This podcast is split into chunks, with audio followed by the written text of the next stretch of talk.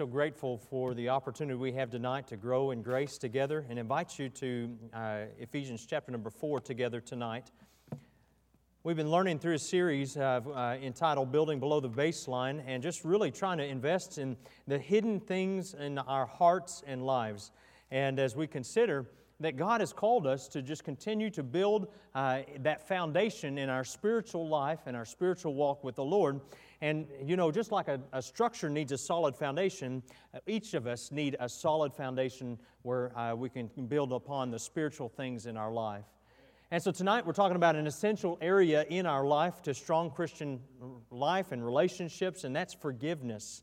All of us uh, probably at times uh, have been hurt by others or have probably hurt uh, someone else.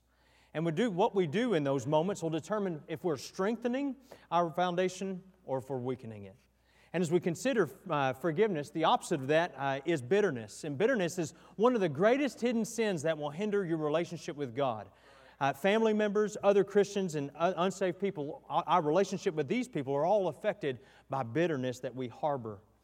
On one, on, on one hand, forgiveness is one of the greatest restorers of relationships, and it brings freedom to, to people, and especially to the Christian. And forgiveness is, or excuse me, and bitterness is something that will destroy. Tonight, I want to share with you about uh, from Ephesians chapter 4.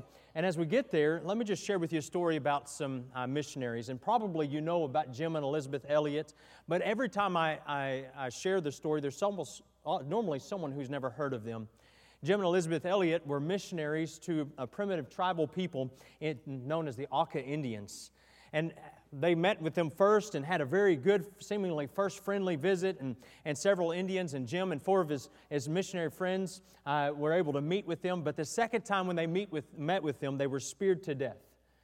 Many people were surprised by what had happened. Elisabeth uh, and her 10 month old daughter, specifically, they were surprised by this. They went back to the Auca people and lived with them. Can you imagine watching and seeing your husband murdered and then being willing to forgive enough to go back.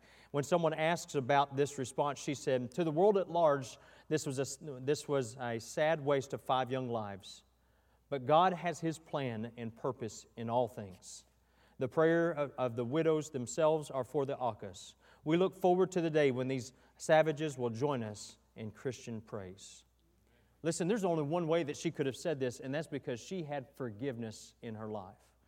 Relationships in Christian homes and churches oftentimes are destroyed because of unforgiveness, because of an unforgiving spirit. And sometimes we try to deny that there's anything amiss, but let me just encourage you uh, uh, if we're willing to forgive, uh, we, can, uh, we can see God do tremendous things. We can see also uh, in our life uh, that uh, God calls us to forgiveness. Let's look at the scriptures together. Ephesians chapter 4, we're going to look at verses 26 through 32 together. As we look here, let's read this together. Be ye angry and sin not. Let not the sun go down upon your wrath, neither give place to the devil. Let him that steal or stole steal no more, but rather let him labor, working with his hands the thing which is good, that he may have to give to him that needeth. Let no corrupt communication proceed out of your mouth, but that which is good to the use of edifying, that may minister grace unto the hearers. And grieve not the Holy Spirit of God, whereby ye are sealed unto the day of redemption. Let all uh, bitterness and wrath and anger and clamor and evil speaking be put away from you with all malice. And be ye kind one to another, tender hearted, forgiving one another, even as God, for Christ's sake, hath forgiven you. Let's bow together. Father, we thank you for this tremendous passage of Scripture tonight, and we thank you, Lord, for the challenge from the Word of God toward forgiveness. Uh, Lord, we recognize that in our congregation, in our church body, in our own lives, Lord, uh, I pray that we would have that spirit of forgiveness. Lord, uh, in our families, Lord, we desperately need this as well. And so may we put on uh, the works of righteousness. And may we tonight as a church choose to have a, a tender spirit and a forgiving spirit to those around us. And may you, Lord, uh, be glorified in our, in our response to the message. We love you, Father, in Jesus' name. Amen. You know, whether you're young or old, I think this is something we all are going to deal with at one time or another. And there's a couple of things I want to look at from the Word of God. And so, uh, from verse number 26, we see uh, this important thing reject Satan's temptation. What do we do when somebody hurts us? Our natural response is try to basically yield to the temptation of responding back. Well, I'm going to give them a piece of my mind, or I'm going to make sure that well, however bad they hurt me, I'm going to hurt them back. Listen, the devil has many darts, he has many arrows, and he's going to try to shoot at us all kinds of things. But the, here's the one thing that he wants to do is he wants to keep you bitter and angry at those around you. And so let's look at his temptation. And the first one is to sin in anger. And in verse number 26, he says, uh, Be ye angry and sin not. When that moment of hurt comes, our natural response is to respond in anger. Uh, it's, uh, but unfortunately, it just adds more damage. Look at James chapter 1 and verse number 20 in your scriptures. He says, For the wrath of man worketh not the righteousness of God. You know, God reminds us here that, that uh, when we try to respond in anger, it's not going to be, typically, it's not going to be the righteousness of God at work in our life. Typically, it's going to be a selfish motivation. motivation. So it's true that there's some instances where anger is righteous. For example, Jesus Christ, Mark chapter 3 and verse number 5.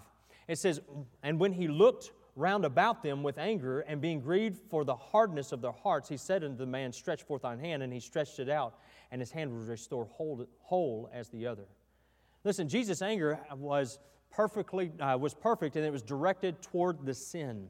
It wasn't a selfish anger. In fact, when he died upon the cross, he yielded his rights. He said, Listen, it's not about me. Isaiah 53 and verse 7 says, He was oppressed and he was afflicted, yet he opened not his mouth. He is brought as a lamb to the slaughter, and a sheep before her shearers is dumb, so he opened not his mouth. And we see that this is a tremendous uh, response for us as we look at Christ's response, should be ours as well. Matthew Henry was a Bible commentator, and he said this If we would be angry and sin not, we must uh, be angry at nothing but sin and we should be more jealous for the glory of God than for any interest or reputation of our own. I, I would dare say that most of the time when I grow uh, angry, it's not because I'm angry at sin, but instead it's angry for selfish and prideful reasons. The, this is the anger, though, that, that Christ displayed. It was a problem he had toward sin. When he was uh, when, uh, when wrongfully angered, oftentimes, though, we will do things that we thought uh, that we thought we would never do. Anger is typically something that causes more problems than it, than it uh, heals.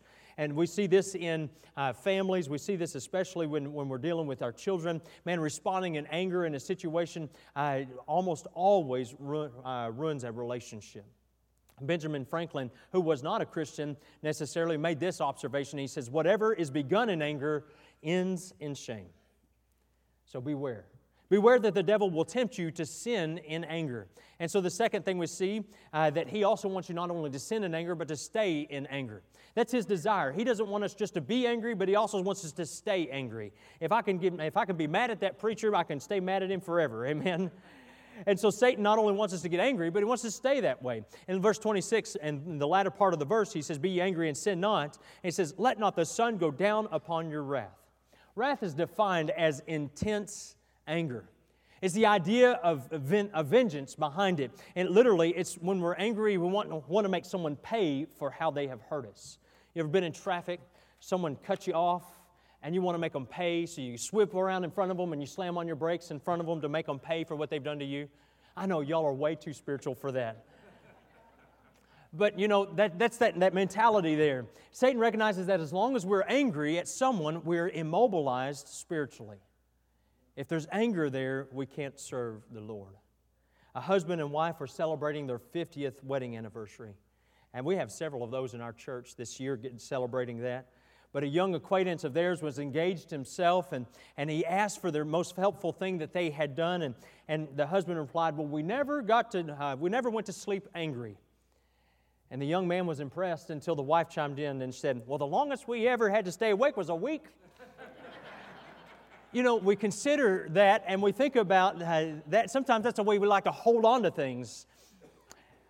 I'm, i just want to say and give that, uh, that no uh, no, that was not from a couple in our church. Amen. We make it a habit. Some, uh, we make it a habit sometimes to just go to bed angry, and if we do that, there's no limit to the insane things that we may do. If, if we let that sun go down, if we let that anger seethe within us, it will boil over in so many other ways. If we uh, listen, God wants us to address these problems graciously instead of harboring hurts and becoming bitter.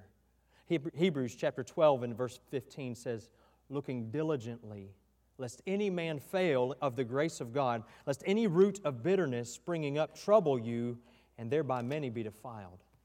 Let's take Hebrews 12 15 to heart. Ask the Holy Spirit to show us if there's any root of bitterness springing up in us. Uh, just like Ephesians 4.27 says, neither give place to the devil. Now listen, this, the, uh, the word place in the Greek is topos, which means, which is where we get our word topography.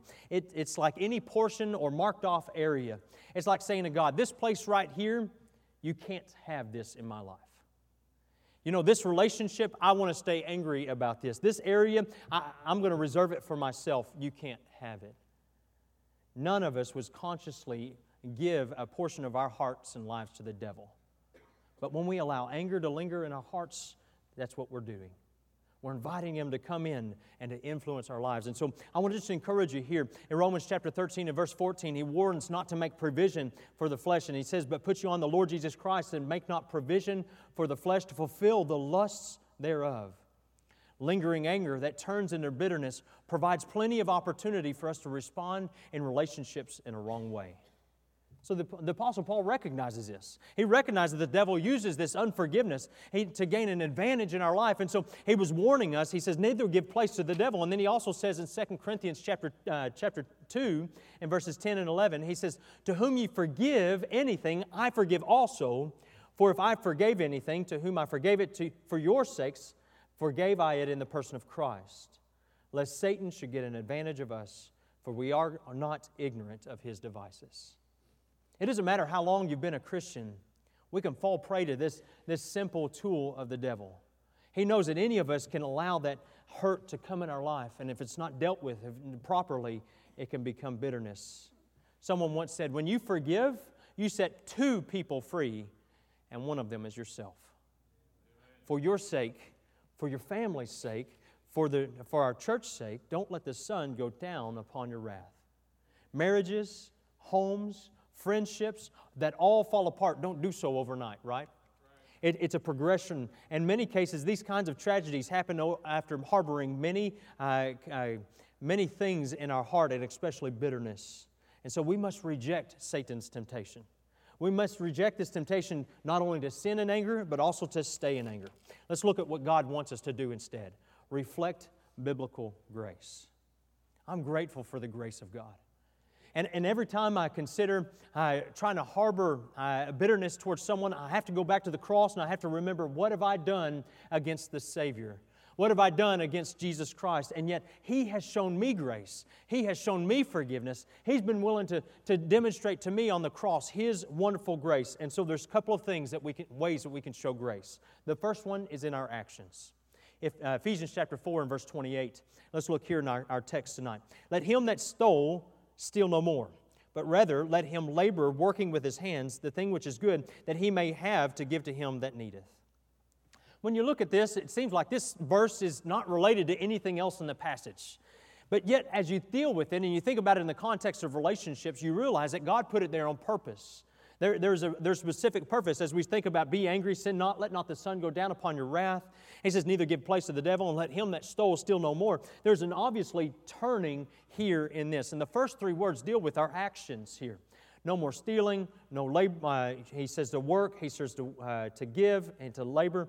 And so when we deal with these, uh, we see that uh, when we're dealing correctly with offenses, part, that, that part of our life is going to be seen in our actions. God's telling us reject anger. Reject allowing sinful anger to have a hold in our heart. He says to properly deal with that anger in verse 27. And then we get to verse number 28, and he shows us really how, the, how it changes the way we live. You know, when I met Christ, I didn't leave the same as when I met him. He changed me. Now, it wasn't, a, it wasn't an instantaneous thing. Everything in my life wasn't perfect, but it was a progression. Things began changing. Things began working in my life. And we see in this verse, uh, stealing was, uh, was used as a parallel word for a picture of who we are when we do not reflect God's grace and we remain in our anger. Think about this stealing and unforgiveness both disregard the command of God as we reject God's grace. Anger is a form of pride.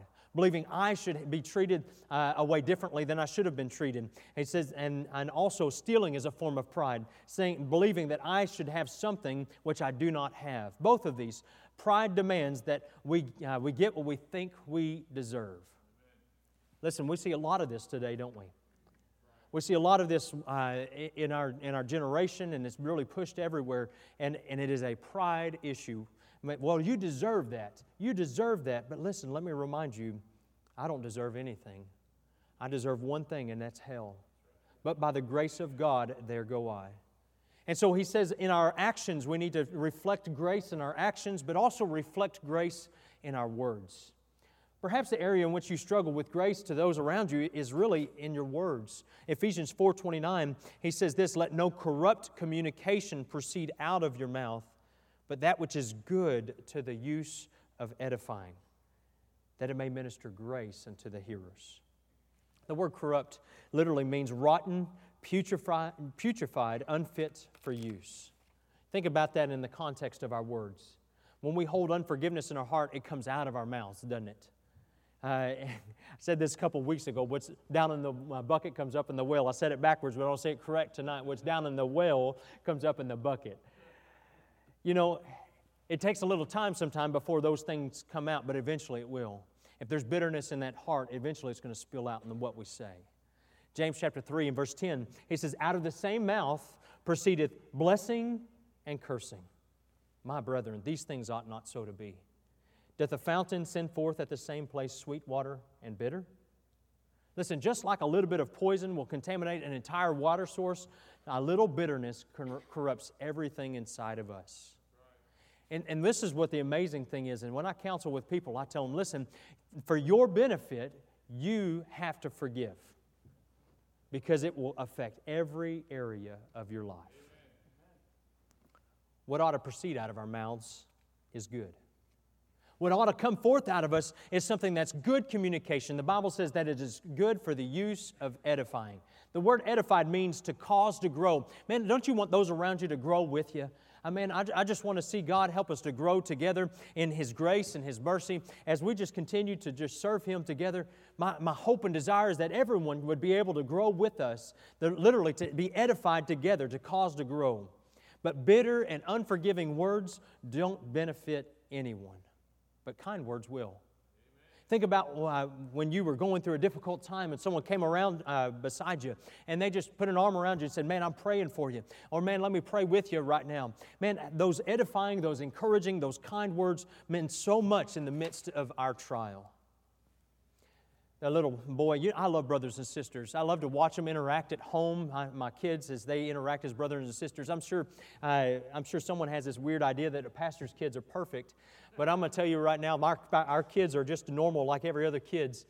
And if you've ever been an MK or a PK, you know exactly what I'm talking about. But you know, Mary had a really tough day at school, and she started home. And as she was home, she was complaining about everything when she got home. And finally, she was moaning, "Nobody loves me." The whole school hates me. The whole world hates me. And her brother didn't hardly look up as he's reading his comic book and he says, well, That's not true, Mary. Some people don't even know you yet. You know, those aren't necessarily encouraging words. Edification is something we all need in our life. Every, every, every, being able to edify, encourage one another, and show those kind words, they go a long way to helping mend those relationships to those that are broken. Listen, we need to be in the business of edification. Listen, every person in here, every believer has an opportunity to be able to uh, encourage and edify those around you. Man, I hope and pray that our words will bring grace to those that hear us. That when we speak, that God can use it to help those around us to grow. A mature Christian can take a potentially big problem and make it smaller. A carnal Christian will take a little issue and make it big. Why? Big God, small problem. Small God, big problem. God wants us to bestow the gift of goodwill and loving kindness to those around us. Pouring grace on the situation, listen, brings a peaceful result. Don't you, I, I, man, I crave peace in my home. I crave peace where, where uh, wherever God will let me be, that God will let us to have a spirit of peace about us. And many times when I go to minister to a family that's going through a, a hardship, I just pray, God, help me to have a spirit of peace when I walk into this room because something, something about peace helps us to just reflect so deeply upon God. And so our nature is really, instead, when we're offended, when we're hurt, to be negative, to be able to respond in anger. But God is calling us, He said, let no corrupt communication. Let nothing evil, let nothing that would, that would destroy proceed out of your mouth, but instead that which builds up, that which is good. And so let me just encourage each of us in this regard. Look at our example with Jesus Christ. Look at uh, Luke chapter 4 and verse 22. As we think about Jesus, his life obviously was perfect, and, and uh, many people will say, well, you know, I can, we can never live up to him. But Luke 4 22 is our, he's our greatest example. And this is what was said about him. And all bear him wit, uh, witness and wondered at the gracious words which proceeded out of his mouth. And they said, Is not this Joseph's son? Or John 7 and 46, the officers answered, Never man spake like this man. His words were different. His words would be kind, but wise, maybe truthful, encouraging words that would minister to those around him. Listen, when we're at odds with someone, the natural response is to say, I'm going to give them a piece of my mind. You ever, ever said that? Don't raise your hand. But you know, if you've ever said, well, i know I have. I've said it. Man, I'm gonna give them a piece of my mind. My hands on my hip, and I'm just ready to uh, just to charge them and maybe knock them out. I don't know. But we think about this, but instead of a piece of our mind, God's calling them to give, a, give grace instead. Amen. Listen, proud people can't minister in grace. This is why, the, in the initial moment of hurt, we must reject the temptation to respond in proud anger, we, or we will never be able to respond in humble grace. Let's consider a couple hypothetical, situations together and, and the effect that some gracious words could really have. Maybe you can relate to one of these scenarios, I'm not sure, but what would happen if you went to your unfair boss after a rough day and said, Thanks for all you do around here? What a difference that would make. What would happen if, suppose you didn't uh, make the sports team, but uh, you went to the coach and said, Can I keep the stats? Most of us in here don't play sports anymore, so it's not, maybe not one of those situations you relate to, but what about your kid? What would happen if you wrote a congratulatory letter to one who got the promotion or the parent of the child who did a better, little better than yours? Or what about if you uh, happen to send a sincere thank you note to a teacher who gave bad grades to the child? Listen, this is what God calls us as Christians to respond to. This is called ministering in grace. When we respond with grace, God rewards us. But when we allow corruption or disappointment to fill our hearts, we become easily filled with bitterness. We must learn to respond to difficulties with, with grace. Let's look at this next one together. Refuse to grieve the Holy Spirit. Ephesians chapter 4 and verse number 30, he says, And grieve not the Holy Spirit of God, whereby you are sealed unto the day of redemption to be honest, we probably don't uh, take into consideration the Holy Spirit's presence as much as we ought to.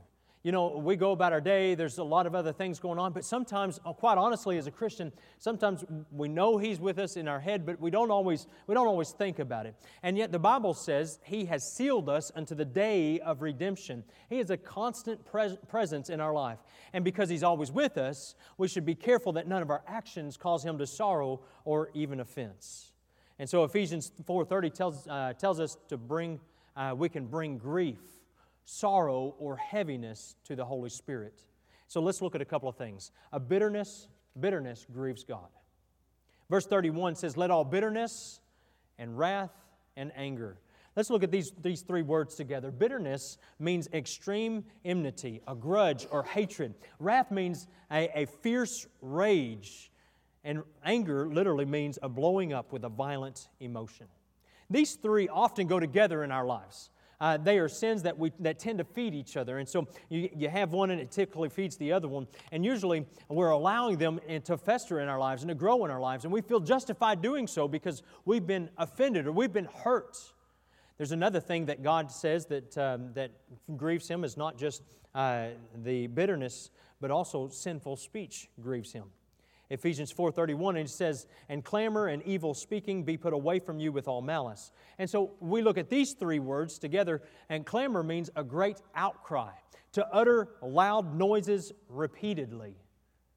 Evil speaking means literally a slander or a speech injurious to another's good name, and malice is all that is sinful. Did you notice the process that is being exposed here? The issue begins in the heart as bitterness. It fans the flames of our emotion. Thus, wrath and anger will begin to spill out. Bitterness continues to boil inside. As it begins to boil inside, it continues and is exposed through our speech. That's called a clamor. That's called evil speaking. The absolute best way to remedy, remedy this is to root out bitterness, to destroy bitterness. God wants bitterness to be put away from us. An unknown author said this Unforgiveness is the poison we drink, hoping the other will die. Listen, listen bitterness will change you. It changes people. Its poison is, is of hatred leads to a fierce wrath or a rage, uh, and it leads to a, a blowing up uh, of a violent emotion or anger. Sam Ewing said this It is wise to remember that anger is just one letter short of danger. So it's important tonight that we learn don't grieve the Spirit. We need His ministry. I need His ministry in my life, and we, you do as well. If we're not to grieve Him, we must be a forgiving people. We must refuse to hold on in any hurts. And the last thing tonight, we see that we reflect the Savior's forgiveness. God doesn't just tell us what not to do, He gives us the perfect remedy for bitterness choosing to forgive. It's a choice, isn't it? You know, when we consider this, we say, well, I don't feel like forgiving. But listen, it's not a feeling, it's a decision. It's a choice. I will forgive or I won't forgive. We don't, regardless of emotion. We usually think the perfect remedy is choosing to get even, but really all this does is spur the flames. God reminds us of forgiveness He extends to us. Listen in verse number 32 And be ye kind one to another, tenderhearted, forgiving one another, even as God for Christ's sake, hath forgiven you. Man, God has forgiven so much, hasn't He? God's grace is so abundant, and we forgive others for as, as Christ forgave us. We see uh, a couple of things in this. We see, first off, a kind Savior. Aren't you grateful we get to serve a great, kind Savior tonight? I'm so grateful that we, uh, we, uh, we have a loving, a kind Savior that truly can help us through each and every aspect of this that we're discussing tonight. Because we, we sometimes we forget the kindness of God, yet He shows it to us every day. How has shown, God shown us kindness in our life? Help me out. I know you've been sitting a lot, but how does, how does God help show us His kindness? Salvation. Salvation. Amen. His work on the cross. How else? I heard someone back there speak. Speak up. And the way He provides. Amen. Amen. We've been blessed beyond measure, haven't we? Well, how else has God blessed you in your life? There's comfort, and I saw some other ones. Brother Steve, did you say something? A place of worship. Amen. Someone else. Salvation. Amen. Sister Bonnie. Amen. Amen. We could go on and on and on. We think about the kindness of God tonight, and all of those things calls us to remembrance that His kindness is incredible. And this is what He says, and be ye kind. Kindness means literally having tenderness or a goodness of nature, and it has to do with benevolence. Tenderhearted means having a strong inward compassion or being sympathetic. Listen, that's, that's what God desires from us. And be kind one to another, tender hearted, having that sympathy with those around us, having that empathy, if you will. Be it just having that desire to love and to, and to be kind, even in the midst of the hurt that we experience.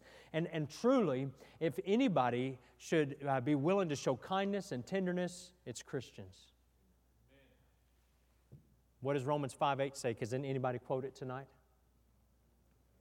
But God commendeth his love toward us, and that while we were yet sinners, Christ died for us. Listen, Christ died when we were uh, for us before we even had the ability to understand that everything that he did. And you know i, I received christ as a, as a child. I had no idea the, the total ramifications of all that he had done but i knew this that without him i was a sinner on my way to hell Without him, I was in trouble. I was in, I, I, there was no hope of heaven without him. You know, I didn't understand everything about God, but this is what I knew that he loved me. John 3:16, for God so loved the world that he gave his only begotten Son. A lot of times, the people who hurt us have deep hurts them, their own selves. Many times, many, many times I deal with someone and, and, and they're angry or bitter. And matter, matter of fact, um, not too long ago, I was at a restaurant and I was sitting there with a missionary. And as we were, we were uh, visiting together, uh, the, the, the waitress was, was kind of rude. You ever had one of those? Uh, and you know, and I, and I said, I just reached over the missionary. I said, Listen, I think she's going through something right now. Let's, let's see if we can take a moment to witness to her. And, and sure enough, I, I happened, happened to catch her running by another table, and that table was harassing her. And it just bled over all over the place into, into the rest of her customers. And I, I, I stopped her and I said, Ma'am, I want you to know you're doing a fantastic job serving us today. And, and I, I said, I know that things aren't easy for you, but can I have a word of prayer with you? And you know, what an incredible thing that we can do is show the kindness of the Savior even when someone doesn't deserve it. This is a, this is a saying that was kind of new to me. It said, Be kind to everyone, for everyone you meet is fighting a battle. Man, how true it is. We don't know the burdens people are carrying. We don't know the weight that they're under. We don't know the, the, the, the, things that they're under. And if we could just take a moment and step back and say, let me walk a mile in their shoes and see what it's like, we might understand a little bit better what, what they're going through and be willing to, to serve with kindness. We also serve a forgiving Savior. In verse number 32, he says, kind and tenderhearted, forgiving one another. Forgiving is literally to give grace or to pardon. To me, it's, my, it's me uh, giving up my right to hurt you. It's giving up my right to hurt you for your, uh, your hurt toward me. When we have been deeply hurt, we think, I can't forgive them. I will never be able to forgive them. They just don't deserve it. But that's why God, in His divine mercy, draws us back to Calvary. That's why in verse 32 he says, Forgiving one another, even as God, for Christ's sake, hath forgiven you. And he says, Listen, if I can forgive you of your sins and all that you have done, and me being God, why can't you, as a sinner, forgive another sinner? And so he draws us back to Calvary and he says, Listen, I, am a forgiving Savior. I want you to reciprocate that in, in, my life. And so it's interesting that as Jesus hung on the cross, even some of his last words he spoke were of forgiveness. Luke chapter 23 and 34, it says, Then Jesus, uh, then said Jesus, Father, forgive them, for they know not what they do and they parted his raiment and cast lots. One of some of his last words were for our forgiveness. Ephesians 4:32 tells us we are forgiven. Uh, we are to forgive even as God did. Man, all that God forgave us, all that He, all that we went through. When we look at it that way, there's no person we can't forgive.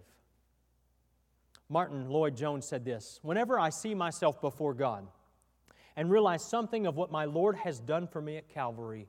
I am ready to forgive anybody anything. I cannot withhold it. I do not even want to withhold it. When others wrong us, God calls us to forgive and to show them kindness. And I love that Romans chapter 12 uh, mentions this. He says in verse 21 Be not overcome of evil, but overcome evil with good. Tonight, our culture tells us that forgiveness is an option and that it's usually a bad option. But tonight, God's word teaches us something different. It says, Listen, God, uh, that forgiveness is not an option for the believer tonight, it's a command. Consider the relationships around you. Consider those that may have hurt. Consider those that may have, may have caused anger or even those that uh, have wronged you. Let me just remind you that God commands us to forgive. Forgive in the church setting, forgive in our family, forgive our wives or spouses or whatever they may be, for whatever atrocity we may have trumped up against them in our mind. God says, listen, it's time to forgive.